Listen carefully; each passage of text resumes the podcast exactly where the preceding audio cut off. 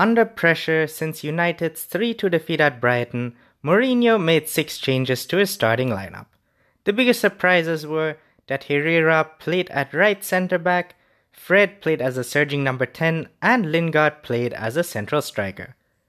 The results of this lineup were amazing because Manchester United absolutely destroyed Tottenham in that first half, besides a few individual errors from Pogba, Lingard, and Matic who gave the ball away too cheaply. Shaw and Valencia offered genuine width, with Fred, Pogba, and Lukaku going close with first half efforts, as Lukaku should have scored after picking off a poor Danny Rose back pass, rounding Hugo Lloris and putting it wide. It took Tottenham until the end of the first half to figure out how to get an attack going, while Alli and Eriksen were both denied. And then the second half happened. Dele Alli and Christian Eriksen tucked themselves in the gaps between Shaw and Valencia and the centre backs and caused havoc. Kane scored from a corner and missed a free header. Moura slotted home Eriksen's cross and Alli forced a David Gea save. Spurs were rampant once they figured out how to expose United's mess of a defense. Mourinho was the coach who used to change his tactics mid-game to win back momentum and change it in his favor.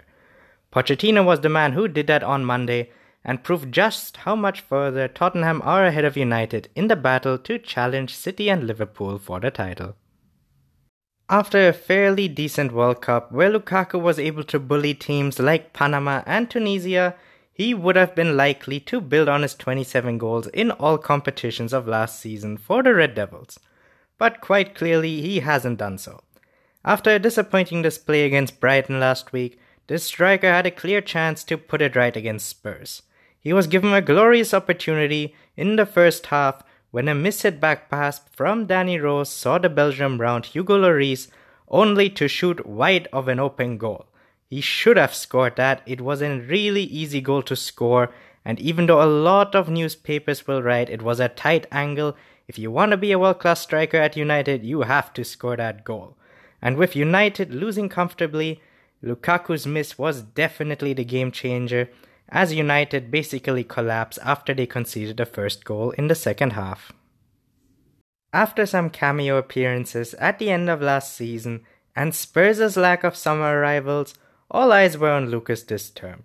He warmed up last week with his first Premier League goal against Fulham but at Old Trafford he came to life. He scored his first goal when he tucked away a neat cutback from Eriksen, putting his side up 2 0. But the best was yet to come.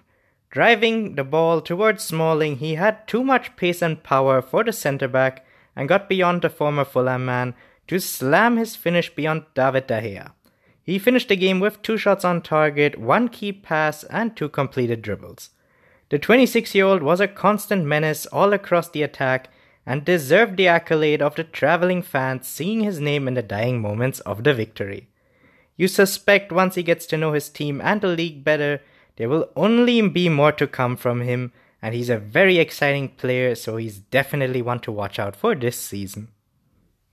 There was a lot of talk after United's 3 2 defeat away to Brighton that the Portuguese coach was going to move away from his back four when the team was announced, it had the feel of a four man defense, but once the game got started, Mourinho surprised everyone.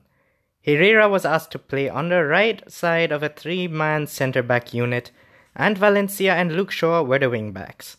With Matic as the deepest midfielder, Pogba and Fred were allowed to push on. In the first half, it was absolutely amazing because United absolutely destroyed Tottenham, and the home side had a purpose and drive defended well and could and probably should have taken the lead, while Lukaku missed an absolute sitter in front of an empty goal. Yet things got much worse in the second period when the Spanish midfielder's position deteriorated and poor defending across the line saw United concede twice in two minutes. Smalling had some positive moments, but combined with the effort of Jones, Herrera, and Lindelof off the bench, it became a defensive nightmare. It suggests that Mourinho and the system might not be the problem, regardless of how this backline is set up. They just aren't good enough.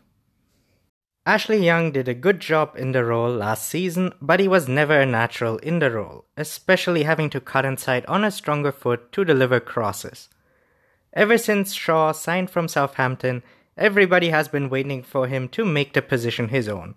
And on Monday, despite conceding three times, he was United's best player, in my opinion.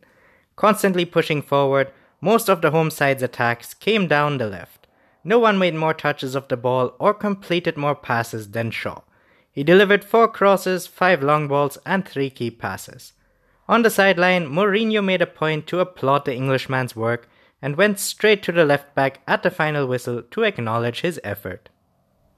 The real MVP for me though was Toby Alderweireld. It was only right that his best game in a long, long time came against United, the club that should have tried so hard to sign him in the summer. The reports suggest that Ed Woodward believed that he was not a significant enough upgrade to Chris Smalling or Phil Jones to warrant paying the large transfer fee that Spurs would have asked for.